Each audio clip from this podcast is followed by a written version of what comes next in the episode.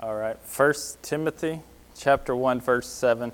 And even if it's a familiar one that, that you've memorized and said a couple times, hang with me, keep your hand in the Bible because we're going to be kind of looking all around the context all around it.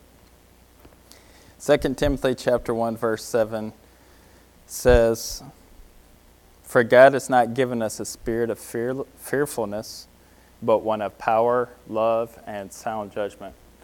Let's pray. God, uh, thank you for your word. Thank you for giving it to us, for having Paul write it down in a, in a jail cell at the, towards the end of his life. Yeah, we just thank you so much. We want to revere your word. We want to worship you this morning. And uh, most of all, God, we want to hear from you.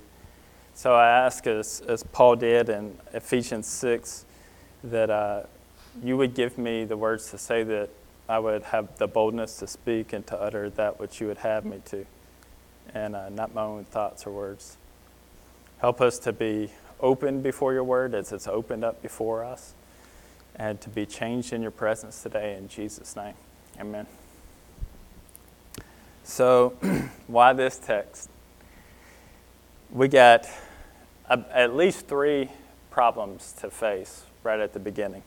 Uh, one is our familiarity with the text. I mentioned that a while ago. You might have memorized it. I don't know about y'all, but growing up, it was like our kind of like our test. If it's of fear, it's not a God, you know. And we'd have that one quoted to us, especially like at nighttime. If we were fearful. In our family, we try to try to do the same.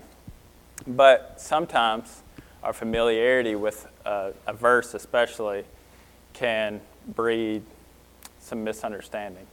And you're probably guessing that by now you might be used to preachers like busting your bubble. It's, you know, taking one of your favorite verses and, and then showing you how it's been misused out of context. Uh, I'm not going to say we're going to do that this morning, but just look out for it, okay?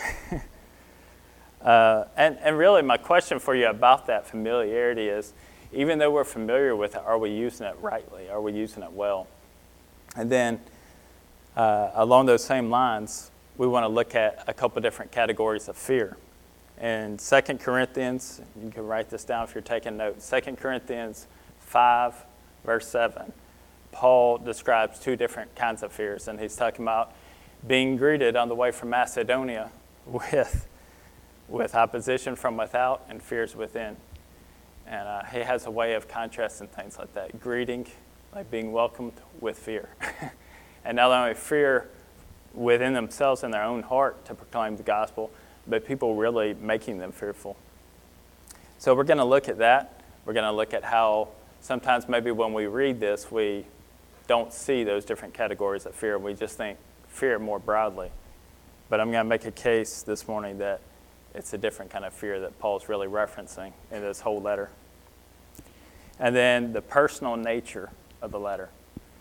You know, this this name, the pastoral letters, uh, 1 Timothy, 2 Timothy, Titus, they've become known as the pastoral letters.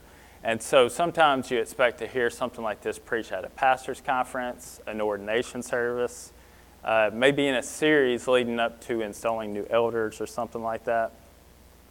But the guy who actually came up with the name pastoral epistles, uh, Paul Anton in the 18th century, he actually didn't mean for it to exclude the church. In his mind, when he says pastor, it can't be disconnected from the congregation. And you can think about it too. Why, why else would they be in the canon of Scripture if they weren't for everyone? So sometimes we can kind of ignore these texts because we think, oh, he's talking just specifically to Paul. Yes, he is. I mean, Paul is specifically talking to Timothy, but and and Titus and Titus, but he's also talking to the church, in this case, the church at Ephesus, and for us today. So keep, a, keep an eye out for those issues as we go along. So, where are we going this morning? Uh, I think it's DA's da- uh, DA Carson's dad who said uh, a text without a context is a pretext for a proof text. Have I told y'all that one? So you might want to write it down because you know, you're like, what? That's a lot of text. But uh, it, it really makes sense once, once we break it down. A text without a context is a pretext for proof text. What does that mean? A text, like a verse, without a context, like the surrounding two or three verses before it and after it, and even the entire letter that it comes in, is a pretext. It's like the, the grounds for misuse, a proof text. A proof text is one of those cases where you steal that one verse and say, oh, this is the reason I do things this way, even if it doesn't mean that. So your proof text is not good. We don't want to be proof texting. But a text without a pretext is a, uh, a text without a context is a pretext for a proof text. Okay? Got it? So this morning we're going to look at kind of three layers of context. The first one is this chapter one, actually, kind of this immediate surrounding. Then the whole letter of Second Timothy. We're not going to read it all. We're not going to go through it all, but the whole letter, uh, that context. And then finally, the broader mission of God. What, is, what was God up to with Paul and these churches? It, it affected a bigger thing that God was up to in the world. So, as we look at this singular verse, we're going to look, you know, even more specifically at the things that it says, at specifically at fear, and then that contrasts with power, love, and a sound mind, or some some say self-discipline. Uh, this one says sound judgment. Um, we're kind of going to take an approach It's like a tale of two churches. You've probably all heard of a tale of two cities, and that uh, we're not going to compare Ephesus to Ald's, but we are going to look at some differences and, similarities in them. But really, we want to look at both in this light. What do they look like when they're operating primarily out of fear? And what do they look like when they're characterized by power, love, and a sound mind, the gifts that God actually did give us? So, to do that, we're going to jump into a little bit of the backstory of the letter, of how it came about, of who it was sent to, of why it was sent. Um, and so we'll get into a little bit of the history at Ephesus. But also, we want to get into the context of Alds. The context of the letter, its meaning, all that, but then the context of that church and the context of Alds so that we can relate more, more clearly and also so that we can apply that meaning to our lives. So, if you don't mind, I'm going to be speaking to you this morning about some, some stuff that I, I feel like you may or may not uh, feel like it's more for an insider to speak about rather than a guest. Excuse me. and so, ahead of time, I ask for your grace that you would extend it to me uh, because I, I do believe it's God's word and, and not my ideas or my own that I'm speaking and, uh, and then, uh, of course, judge it by God's word. Uh, but I want to talk about two major emotions that I feel like Alds has been struggling with. And one is fear, and I think we've all been struggling with that. It's not specific to Alds. Um, we'll get into that a little bit later, but also excitement. So it's kind of like two ends of the of the spectrum, you know, swinging back and forth. The excitement at maybe the prospect of finding a pastor a shepherd who would come and serve here. But then also the fear of all sorts of things, uh, not, not necessarily related with the church, but just our daily life. And so it can be, it can be jarring, disorienting when we go from one extreme to the other. And we're going to see that Ephesus actually had a very similar situation. They went pastorless for a number of years. And Paul sent Timothy, the guy he calls his spiritual son. Like, this guy comes highly recommended. If you read uh, Philippians, there's like nearly half a chapter where he's just commending Paul about how he lives just like me, and we both try to live just like Jesus, and he's poured his life out for you, and he served you. And this is just one local church among the many that they went and served. And he's the one that Paul hand selects to send back into Ephesus. So they're excited. Who wouldn't be? You know, this is the the Apostle Paul sending the Timothy to your church. But at the same time, they had a lot of, dear, uh, a lot of fear to deal with. So I want you to imagine with me that it's a few hours before now. And you can close your eyes if it helps you, but don't fall asleep. but we're traveling back in time, okay? Really far back. And somewhere to around AD 64. And so you're waking up. It's, it's Sunday, the Lord's Day. You're getting prepared for church. It wasn't an iPhone, you know, that woke you up or an alarm clock at all. Probably some roosters. Um, it's hot and dry. That's not too hard to imagine for us. Maybe right, right now in this moment, but it gets pretty hot here. But the difference is it's super dry. We don't, we don't really know what that's about here. It's, you know, hot and muggy. But in Ephesus, it was hot and dry. You can imagine probably quite a lot of sweat. And uh, your city, as you're walking to church, as you've got your family prepared and you're going either on, on foot or horse or donkey, you see this big, huge, bustling city. Like it, it's totally different than Downsville. It's a seaport, and you, you hear ships rolling in at the dock. You hear uh, just merchants screaming and yelling, trying to sell things, fishermen coming in and out. And you even hear in the city itself, you hear clanging of hammers on metal. You hear all kinds of coppersmiths working. And you even hear like the fires, you know, starting up and, and blowing. And it's a big, bustling city. And then, you know, just before you get to the gathering, you see this giant statue of the idol Artemis. This is a false goddess that they worshiped in it. It was enormous. It's still enormous. It's like one of those, I don't think it's one, considered one of the wonders of the world, but it's one of those historic sites. It's huge. And the Ephesians are passing by it on their, on their way to, to church. You know, this is what our city's about. This is what they represent idol worship. And especially things that are particularly nasty and sexual in nature. So now imagine you've made it to church, past all that noise, all that stuff that might even strike fear into you. And if you had your eyes closed, I don't think I did have any takers on that one. But if you did, you can open them now because that's kind of where the major differences stop. And now we'll look at some of the similarities. You've made it here, and Paul sent a letter everyone's excited to hear what Paul has to say.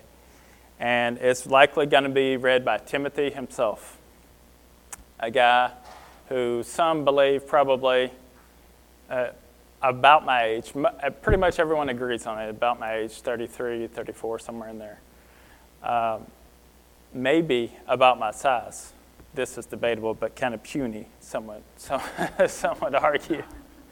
And here he is preparing to speak from not just the mouth of Paul or the pen of Paul, but the mouth of God because this is inspired word.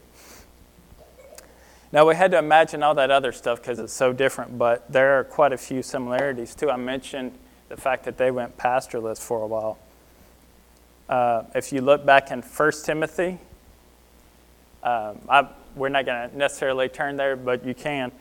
Uh, Paul calls out two false teachers and actually tells them, hey, excommunicate them from the church. They're speaking false doctrine, they're, they're leading people astray. Well, he does the same thing in 2 Timothy, another two. And if you even go back further into Acts 18, 19, I think it's 20 or 21, where Paul's, uh, you know, he's establishing the church in 18 and 19. And 20 or 21, he, he takes this detour uh, because he wasn't planning on stopping in Ephesus, but he stops on this island nearby it and calls for elders and some of the leaders to come. And he gives them this awesome service. It sounds a lot like this letter, but he tells them there, he says, like, hey, you're going to have false, teacher, false teachers rise from within you. Now, I don't think that's a similarity with all that, that you have false teachers rising from within you, but they had a lot to fear. Much like today, we have a lot of opposition, a lot of fear. So they had the excitement. not only of having direct correspondence with Paul, not only having his like number one protege Timothy, but they also had fear. You know, they had the statues, the idols they dealt with, idols to Dionysus, where they would just drink wine till they were, you know, crazy and, and do unheard of things. And yet, this is what they had to look forward to as they, as they went to, to the Lord's house. And I think you'll see as we're reading this letter that this is not just meant for Timothy. This is meant for all the Ephesians to hear. It's personal and it's intimate, but it's intimate as a group. So I want us to look at it from that angle. Now, I want to make a case real quick, in case you're used to reading it that way, that it's just for Timothy. That you think Paul is telling Timothy to stir up the fan, uh, the fan the flames of the gifts that God's put in you, uh, the gifts of power, love, and sound mind, and flee fear. If you think that's just for Timothy, we're going to read about 14 verses, rapid fire, okay? So that you can hear the words us, and so that you can hear that the main thrust of the letter, because remember, he's writing for this to be read aloud, for the whole church to hear, that it's for everyone to hear. And we're going to look at categories of fear. He's going to talk about the words fear and shame and ashamed. Uh, but he's also going to talk about the object of fear, what to be fearful for, and that's the suffering, the sure enough suffering that's coming. So, ch- starting in chapter 1, you got verse 7. And again, notice how many times we see the word ashamed.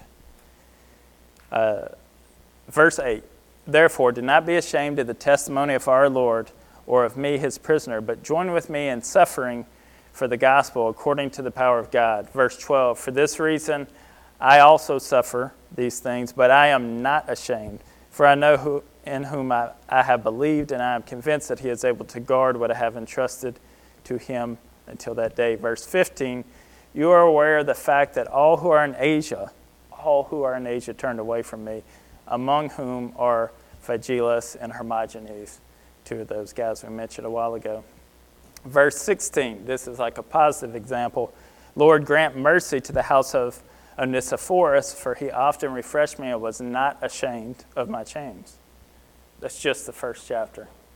So you can, you can kind of put a tick by these if you want as we're going. Chapter 2, verses 1 through 3, a warning to be strong. Don't fear as you're entering su- suffering head first. It says, You therefore, my son, be strong in the grace that is in Jesus Christ. The things which you have heard from me in the presence of many witnesses, entrust these to faithful men who are able to teach others also. Suffer hardship with me as a good soldier of Christ Jesus. Verses 8 9, similar warning. For which I suffer hardship, even to imprisonment as a criminal. But the word of God is not imprisoned. For this reason I endure all things for the sake of those who are chosen, so that they also may obtain the salvation which is in Christ Jesus, and with it eternal glory. Verse 15, back to that key word, ashamed. Be diligent to present yourself approved to God as a workman who need not be uh, excuse me, who does not need to be ashamed, accurately handling the word of truth. Verses 24 and 25, more warning that you will suffer. The Lord's bondservant must not be quarrelsome, must be kind to all, able to teach, patient when wronged, with gentleness, correcting those who are in opposition, if perhaps God may grant them repentance leading to the knowledge of the truth. Should I keep going? I, will quit reading the verses and I'll just let you know where the rest are found. Chapter 3, verse 11 mentions persecutions and sufferings. Chapter 4, verse 6, uh, it says Paul's being poured out as a drink offering, even as he writes a letter. He's preparing to die. Verse 10, he lists off a group of people who just straight up left him. Pretty rough. Just, they all deserted him. He even uses that language. They have deserted me verses 14 and 15. Uh, this guy, Alexander the coppersmith, one of those noisy guys we heard before, he's caused him a lot of trouble. Watch out for him. He'll cause you trouble too, for sure. Verse 16 At my first defense, no one supported me, everybody abandoned me. Verse 18 The Lord will rescue me from every evil deed and will bring me safely to the heavenly kingdom. To him be the glory forever and ever. Amen. So he will rescue and vindicate him from that suffering. So, 14 rapid fire verses to let you see that not only are we to fear uh, that fear that's within us more than the opposition outside, but we're to deal with that fear, to give it to the Father. And also, that Paul's not just speaking to Timothy, he's speaking to all of us. So the personal nature is, is there, but it's also deliberately corporate. And if you need one more piece of evidence, let's look back. We just read this one, but let's look back again, chapter 2, verses 1 through 3. It's kind of like a mini Great Commission uh, passage here, where Paul's saying, Everything I'm telling you, I intend for you to pass on. So it's not just for you, it's for everyone. Uh, you therefore, my son, be, excuse me. You therefore, my son, be strong in the grace that is in Christ Jesus, and what you had have heard from me in the presence of many witnesses, commit to faithful, faithful men who will be able to teach others also. You know, some have made the case that Paul is fragile and, and weak, not just puny, but they've, uh, they've got this from a number of different things in the text. Um, but the case is pretty, pretty weak. And I don't, I don't know if you know Alexander Begg, but um, I listened to him on this. He had preached this message like 20 years ago, preached from 2 Timothy. And um, it helped me hear in his perspective because his perspective had changed over those 20 years from just listening to what the commentaries say to having lived it out a little bit. And he actually thinks Timothy is not a particularly cowardly person, but that we all probably struggle with this a little bit. He knocks down those oppositions, and I'll, I'll give you some of the some of the things he's working against here. Like, uh, you know, Paul suggests that Timothy drink some alcohol for his stomach issues. And the dry, hot heat, we've probably all had stomach issues a time or two, you know. So does that make you fragile and weak? Uh, probably not.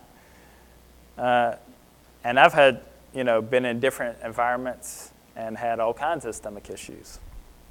Um, what about his youth? It mentions his youth several times.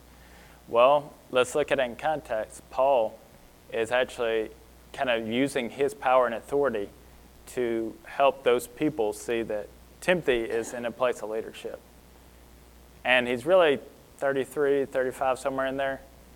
Uh, so that's actually not all that young.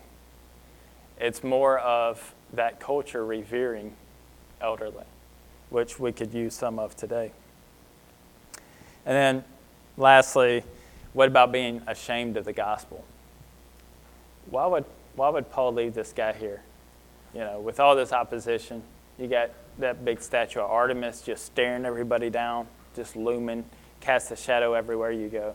You've got false teachers within, you've got all these problems to deal with. Why send this guy who's particularly fearful of leading, of just manning up and telling people, hey, this is God's truth and this is where we're going? Well, I don't believe he was. and it helps have Alistair Begg back, backing me up a little bit. Um, you know, he reminds us of times when we've been ashamed of the gospel. And it's usually not outright, it, it's usually not, uh, you know, denying Jesus Christ publicly like, like Peter did. It's usually something a lot more sly, like uh, slippery, something deceptive in our heart, like it's looking for a, a little artery, a little channel to clot. I'll give you a couple personal examples for myself. Uh, when, when I left uh, my job at the plant and was raising support to go into full time ministry, I met with an old friend from childhood who had lost his mother to suicide. And I hadn't talked to him in many years. From what I knew of him, he was much younger, but he was a kind of a, what people would call an on fire like Christian. He would tell everybody about Jesus all the time. He was just excited for those opportunities. But since then, he had become an atheist. And when I called him, he was even hesitant to meet with me. He was like, you know what? I think what you're doing is probably ill advised. I don't think you should be doing it in the first place. But uh, I'll meet with you if you promise me not to try to convert me. and, you know, I was like, I can't, I'm not going to do that. I can't agree to that. And he, he met anyway. Um, you know, I, I, and I told him on the phone and in person, like, you know, I love you. I'm, I'm supposed to try to convert you. You know, I know the truth. I don't want you to, to perish, to die. Um, and, you know, during that conversation, he cut me off quite a few times. And believe it or not, I didn't want to debate. Uh, some, some people, those related to me, think I like to argue and debate. Yeah. so maybe that's a fact. I don't know. I can't vouch for that. But in this moment, I didn't. but he, he, uh, I mean, he wanted to vent, and it turned out good. He wanted to vent. I called him back, and uh, you know he did he didn't feel right supporting what we did. Um, thought it was wrong, and gave me a little talking down a little bit about that. But then uh, I had to apologize to him because even while I did get to share the gospel that he knew very well uh, with him when we met, I noticed something in my heart since we had talked that would highlight all these good that that our ministry would do for society. You know, hopefully someday we'll be teaching literacy so that they can read their own language and preserve their culture and and like I, you know, just highlighting all these social implications. And those things are good and they're all true, and it's not wrong to emphasize them. But uh, I felt that I was doing it to win him over. And I've, I feel that the Spirit had convicted me of that, and I, you know, I shared that at him that I was sorry that I had been ashamed to just put forth the gospel and just let it sit. And it kind of, yeah, I'm assuming it was in one ear and out the other. I don't know. But on a more, like, that's a one on one evangelism example. And I don't know if you have examples like that, but I can think of another one uh, when it comes to preaching, like this week. Pretty recent. I, uh, I knew last Sunday what God uh, had laid on my heart to share and the text to share, and these major components of you know fear and excitement and how the text deals with it. But it was really hard to get started. it was like super hard. I kept calling Jared and a couple other people, you know, man, I, have only got 10 commentaries. I need four more. but no, it wasn't, it wasn't that extreme. But, you know, I was asking, like, hey, can I get more information, more information? And that is good. You're supposed to be, as, as this letter says, a workman that uh, need not to be ashamed because he's put that time in and he's trusted the Lord with the results. But uh, it is bad when it becomes a distraction.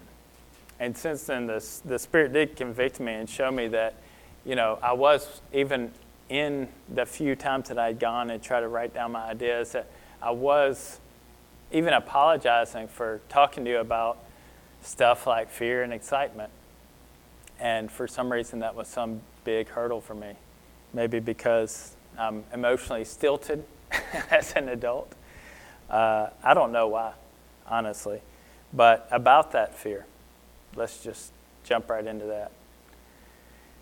There's a fear even about talking about our fears, especially among men. Uh, you know, it's like, well, you can't change it one way or the other, so just, you know, deal with it, uh, which is true. Some of that's true. But on the other hand, like, you know, the message that we receive over and over and over is fear turn on Fox, and it's the end of the world, right? We're about two steps, we're about two tiny little tiptoe steps away from being Hitler's Germany. Or if you turn on MSNBC or CNN or any of the like the other side, um, they're they're not saying that everything's all good, right?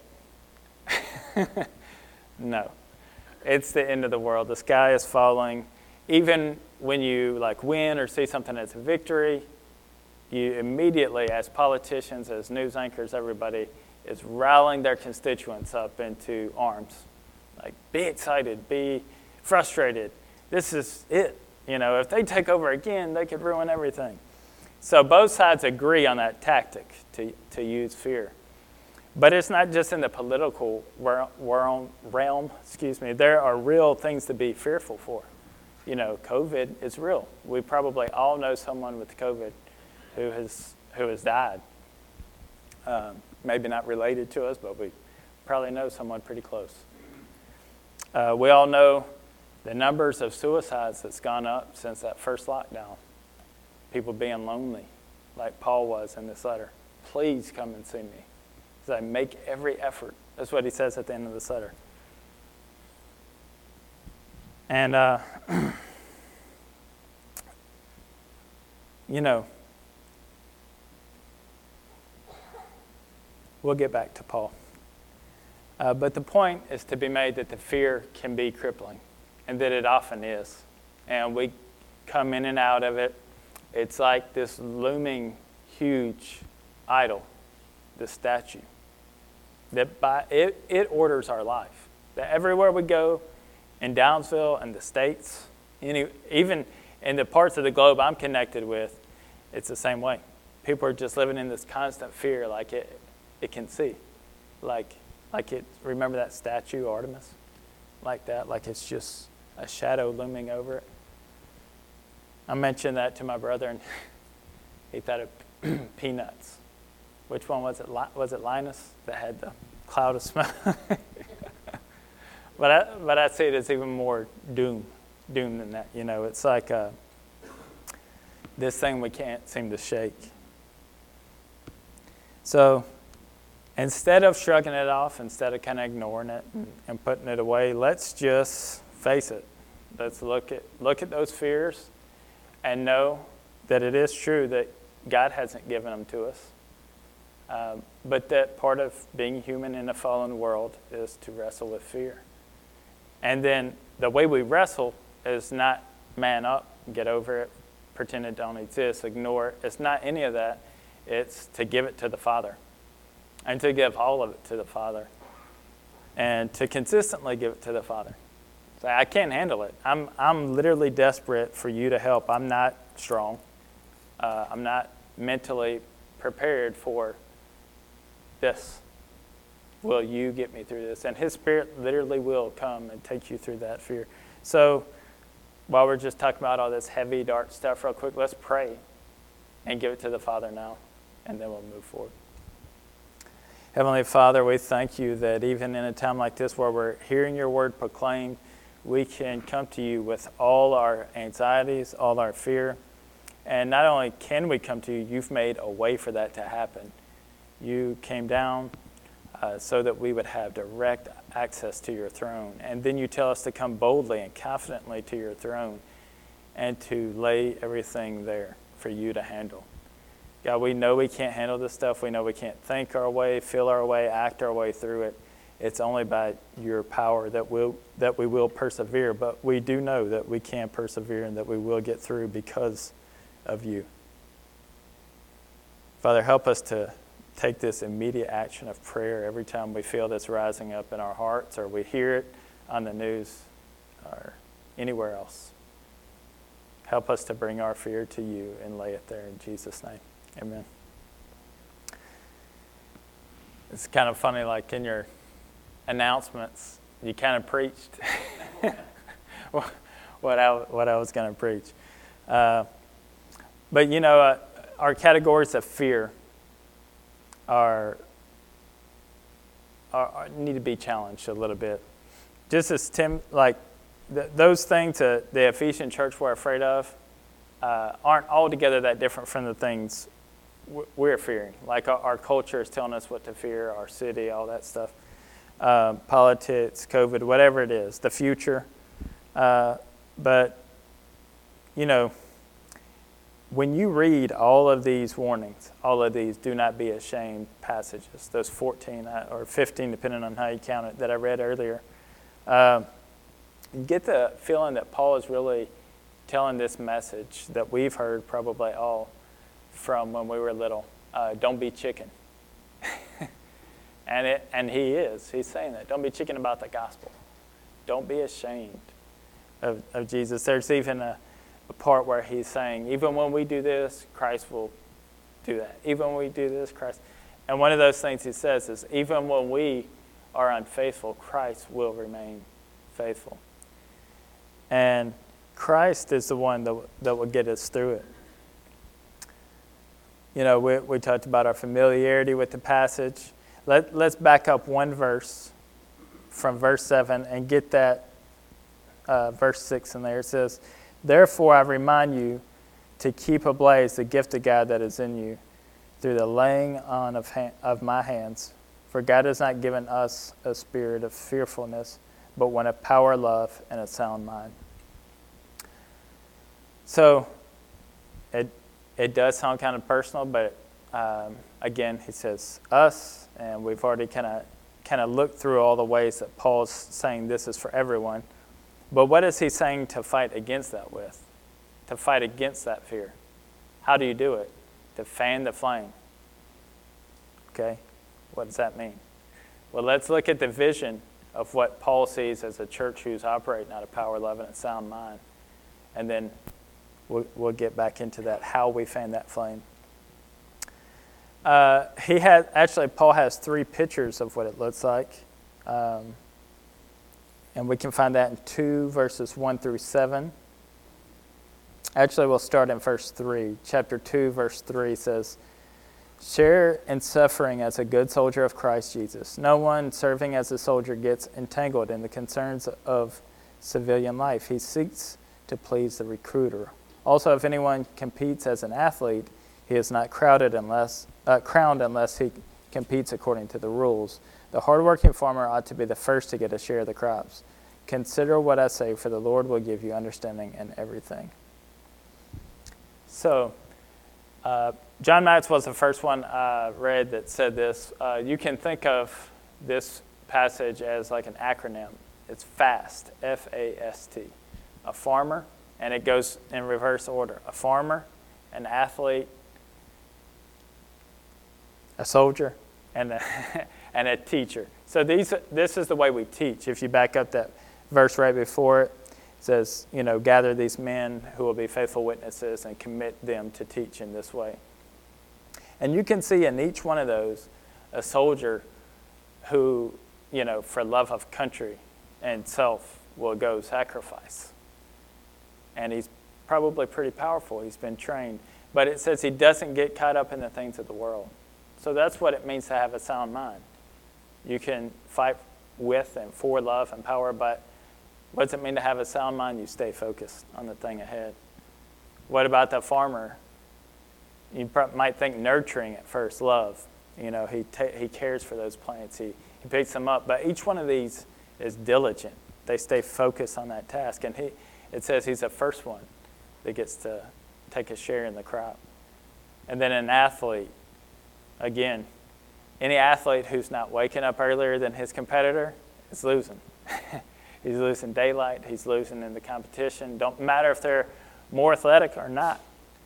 The person who puts that work in, who's diligent, who has sound judgment to go, I'm not going to eat that today.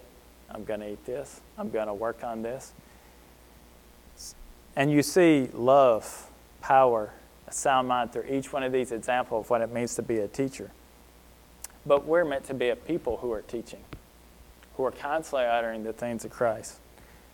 So it's not just for the teachers, it's for us as a people to recognize that we ought to train, we ought to have that self discipline, that we ought to operate in the power of God in a loving way.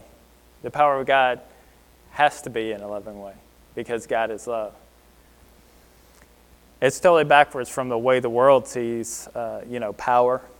In fact, this letter is almost like an embarrassment in the, in the world's eyes. Like if you look at uh, chapter 4. Uh, let's see, around verse 6. For I'm already being poured out as a drink offering, and the time for my departure is close. I have fought the good fight, I have finished the race, I have kept the faith. This is there is reserved for me in the future the crown of righteousness, which the Lord, the righteous judge, will give me on that day, and not only to me, but all those who have loved his appearing. Here it is Make every effort to come to me soon, for Demas has deserted me because he loved the present world, and he has gone to Thessalonica. Crescens has gone to Galatia, Titus to Dalmatia. Only Luke is with me. Bring Mark with you, for he is useful to me in ministry. I've sent Tychicus to Ephesus. When you come, bring the cloak I left in Troas with Carpus, as well as the scrolls, especially the parchments. This is kind of sad. This is a guy in chains, in chains, lonely, totally lonely, cold, and about to get colder. He's like, before winter gets here, grab that coat you look at it like uh, almost in a comical way as the three B's. Like he wanted his blankie, his coat, his overcoat, his books, the parchments, and his buddy. He wanted Timothy. The world would see that as almost sad. You know, he's not flexing. He's not, you know, saying, I got this. Even though everyone deserted me, I don't care. I don't need nobody. It's the opposite of the way the world looks at power. And how did, how did Paul end up persevering to the end? How did he end up operating out of power? He, let, he lent the power that God gave him as an apostle at the beginning of this letter to Timothy so that everyone can see yes, he's the one that has the power in the church to govern, provided he lives by these qualifications. He also said that it wasn't his apostleship, it was God. God chose him. And again, he doubles down on that, like around verse 8. He's, uh, um, let's see.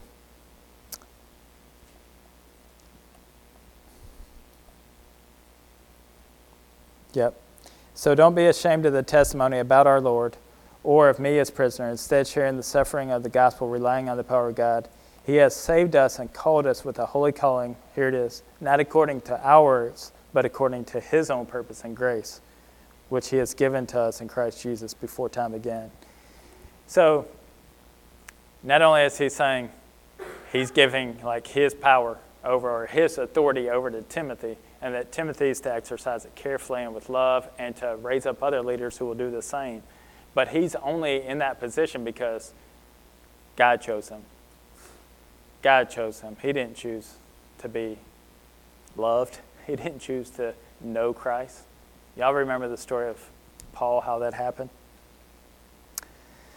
And what about love? How did, how did he live out love? Well, you know, he says he's being prepared even now as a drink offering. And you could see this as a reference maybe back to Philippians, where he talks about Jesus being poured out as a final drink offering, uh, and him walking in those walking in those steps. But unlike Jesus, Jesus' sacrifice was for everyone. Paul, uh, he was poured out. Literally, his blood gushed out in front of the people who beheaded him, in front of the guards.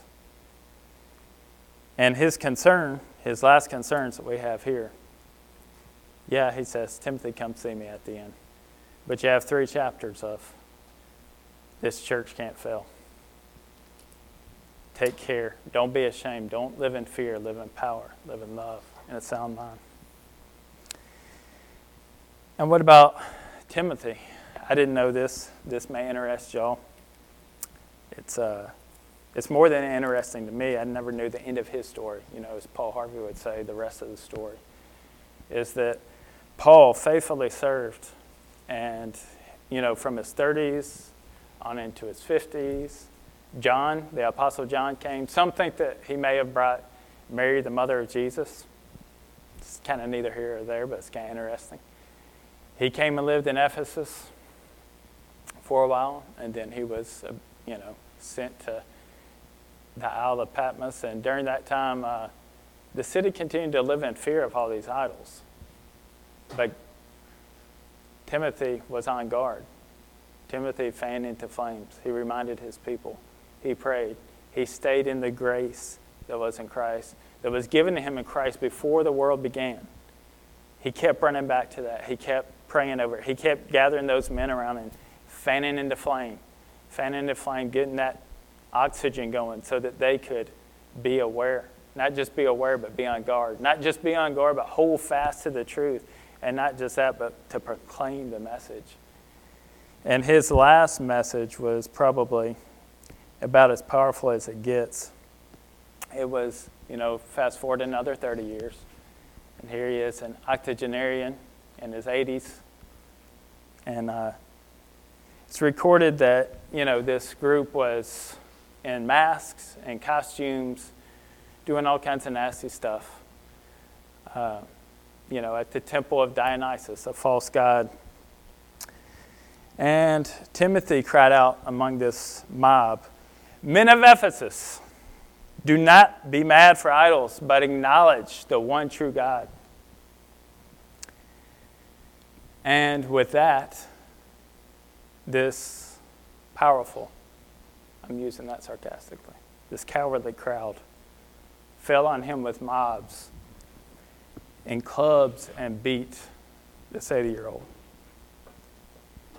And as the other believers pulled his body away, two days later he died from the bruises. You can imagine the words that were being spoken. You know, I don't think he was remembered as poor little frail Timothy on his walker. I think he was one of these tough, y'all probably know some tough 80 year olds. Probably, right? I imagine Timothy was not some frail, puny guy. I imagine he was, uh, regardless of his physical stature, was remembered for probably that, that sermon among countless others, week in and week out. And a city overrun, overrun with uh, idol worship. What about the Ephesian church? You know, remember we're supposed to be kind of getting into that backstory. Well, uh, it's more of a tra- tragedy. Turn with me to Revelation. Remember, John lived there for a while. And Jesus had a message for one of the churches that he had lived among and served in. He had seven letters in particular. And the first one, in chapter 2, is a letter to the church at Ephesus. It's not a good one. The city just was overrun, a suffocating heap of idol worship. And uh, we know that at some point it died. And this, uh, this was the warning from Revelation chapter 2. It says, Write to the angel of the church in Ephesus, the one who holds the seven stars in his right hand and who walks among the seven gold lampstands, says, I know your works, your labor, and your endurance, and that you cannot tolerate evil. You have tested those who call themselves apostles and are not and you have found them to be liars. You also possess endurance and have to- tolerated many things because of my name and have not grown weary. But I have this against you. You have abandoned the love you had at first. Remember then how far you have fallen. Repent and do the works you did at first. Otherwise, I will come to you and remove your lampstand from its place unless you repent. And it goes on with a few closing remarks. Do you hear, even in that, Jesus pleading with this church to repent? It actually sounds like this call to repentance and faith that Timothy gave to the, to the mob in his city. Turn, turn, repent. Like, not just repent for fear's sake, repent for God's sake. He wants you. He's coming after you. He's pursuing you. And today, Turkey is a wasteland. It's a gospel, and I don't mean that literally, I mean that spiritually. It's a gospel desert. Uh, Ephesus was on the western coast where tons of missionaries are stationed and serving today, some among unreached people groups. We have a, a f- friend, uh, actually a family, that has moved to join a team on the opposite corner in the East Coast, uh, where there are several groups. We call them frontier people groups. the Laz and the Zaza, there, and many, many more like them, who have never heard, in history, never heard the name of Jesus Christ. And you had Paul and Timothy and Titus spread out through this nation. Let it, let it be a warning to us. Not only is it gospel deprived, it, rem- it remains hostile to the gospel. It's illegal there to share the gospel. I've got, I've got one more story, if, if you'll allow me, before we get a few closing remarks. the pre closing to the closing. Uh, there was a lady who served with her husband, and of course, they had their family there. She was pregnant when they went in Siberia among a people group, we'll call them the B people group because for security concerns, and we'll call her Miss A. Miss A uh, shared with us a story of resilience on the field and how if you go with expectations that everything's going to be peachy and good and don't expect suffering and hardship, you will be steamrolled. You won't be in the ministry very long, and you you have uh, a lot of surprises in store. Um, it was cold. She didn't like it. People didn't smile. Uh, there were all kinds of reasons to, to not, in the world, to not uh, enjoy her time. Well, she got really sick, and they went, had an ultrasound of the baby, said, hey, it's going to be a son, he's going to die next. And so obviously that was like, no, not next. what do I do? And he starts telling uh, that the doctor, the lady doctor, starts telling her that um, she probably needs to go to Moscow, uh, but she can't get to Moscow because if she tries to fly, she'll probably uh, die or the baby would die. And so she tells her husband, they go to the passport office, try to get their passports to leave. This lady won't let them leave. And it, this long drawn out story of eventually a KG, ex KGB, now mafia head, helped them get out.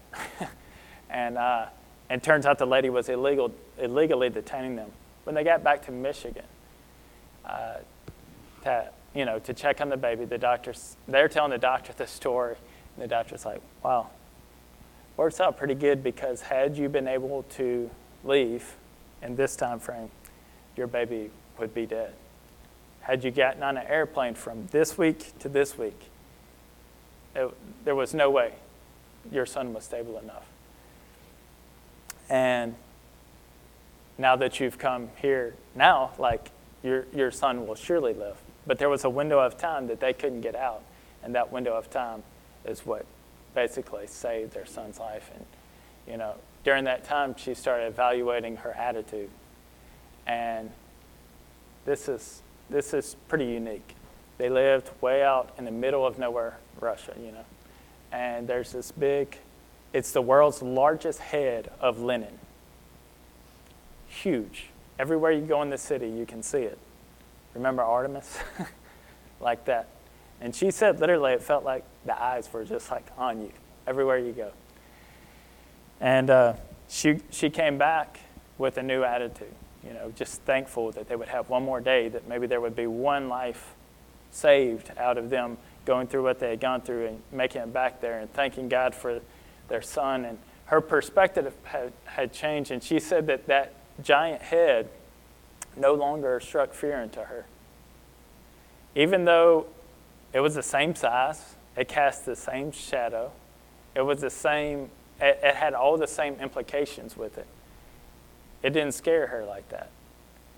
And it was all a work of the Spirit, it was all what God had done. And I want to you know, propose to you this morning that that's what our fear is like this big looming thing that's, you know, just hanging there watching us. Uh, the Spirit can energize us, can fulfill us, can give us a perspective change that will look at that thing that's still the same, it hasn't changed, and say, you know, I grieve as one who has hope. Um, I'm not fearful. I'm heading you know, straight on into the suffering. And uh, let me give you five quick applications. I won't read each of these verses. But these are kind of the main thrusts, the main things Paul is telling Timothy to do as a result of this fanning the flame in the letter. 1 Timothy 1 uh, 14. Uh, I'm sorry, 2 Timothy 1 14. Guard the deposit. How are you going to do this? Like, you know, when, when, when the new pastor comes, whoever he is, whenever that is, um, how are, you, you've become a pastoring people. You've learned to nurture each other, to look out for each other, to even, like you were talking about, going by and inviting people to, to come in, going by and seeing them. Like a lot of people would call that pastoral visits. When he comes, don't stop. Don't stop doing that. Don't like say, you know, oh, I'm outsourcing that to the professional Christian. Continue to be a people who guard the deposit, who look out for each other, who take care of the truth that's been given you, and then hold fast to that truth. 2 Timothy 1:13 Retain the standard of sound words which you have heard from me in the faith, in the faith and love which are in Christ Jesus. Re- repeat it here, repeat it in your Sunday schools, repeat it at your work, in your home.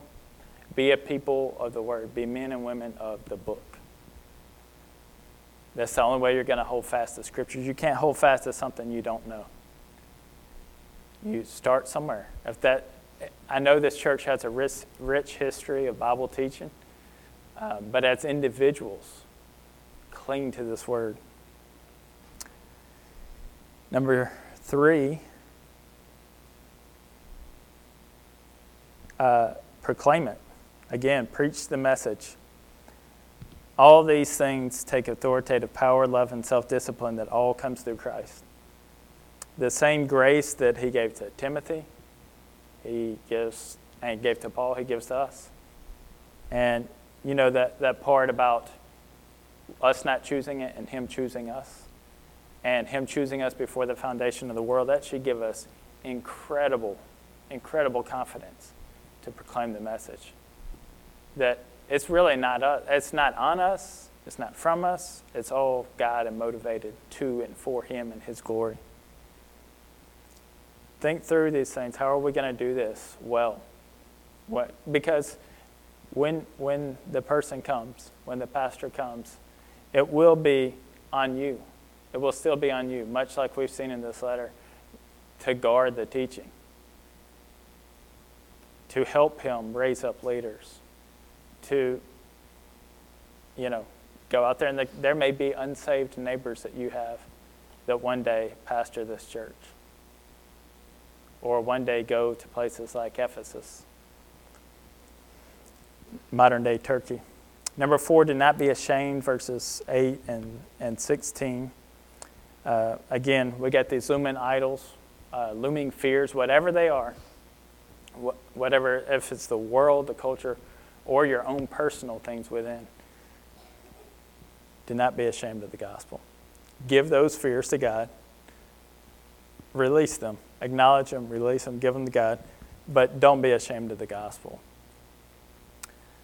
Ask Him for the power. That's the thing. He'll give you the power to, to, to squelch down that shamefulness. And then, number five, take part in your suffering. And this one is found in verse uh, ch- chapter 1, verse 8, chapter 2, verse 3, chapter 3, verse 12, and chapter 4, verse 5. It's kind of a hard word to end on, but it's the one that's mentioned in every single chapter, all the way through the book. You will face suffering. And we don't know what it'll look like. It'll be different for everybody. But of all these promises, and the promises in Scripture, you won't see that printed on a mug probably, or like on a calendar. You will face suffering. But Paul wants you to be prepared for it. He wants you to go into it as a soldier, as an athlete, as a farmer, as a teacher who's prepared to stick to the course and face the end. So don't go into it blindly, like so excited that you lose sight and, and don't think soberly. But at the, on the other hand, don't go into it blindly like guarded by fear so that you don't think at all you know and that you're just simply reacting ask god to, to carry us into this and then this is your final charge Jesus and his spirit in you is what's going to accomplish this. He's the one that built this church. He's the one that planted it. He's the one that has gone through all these growth stages that you've been through planting, oh, maybe weeding out at different times, nurturing, uh, reproducing. Maybe even at times you felt like it's wilting. He's the one, He's the gardener, He's the one getting you through it. Steward the gift that's entrusted to you. And let's not become another story like Ephesus. Let's not become a missionary field that people are sending generations from now, sending workers, missionaries here. Let's be sending out missionaries from Ald's Chapel, from Downsville. You know, who are we? Followers of Christ. We get to dream that way. We get to have visions that God will use this city, this region, for His global purposes. And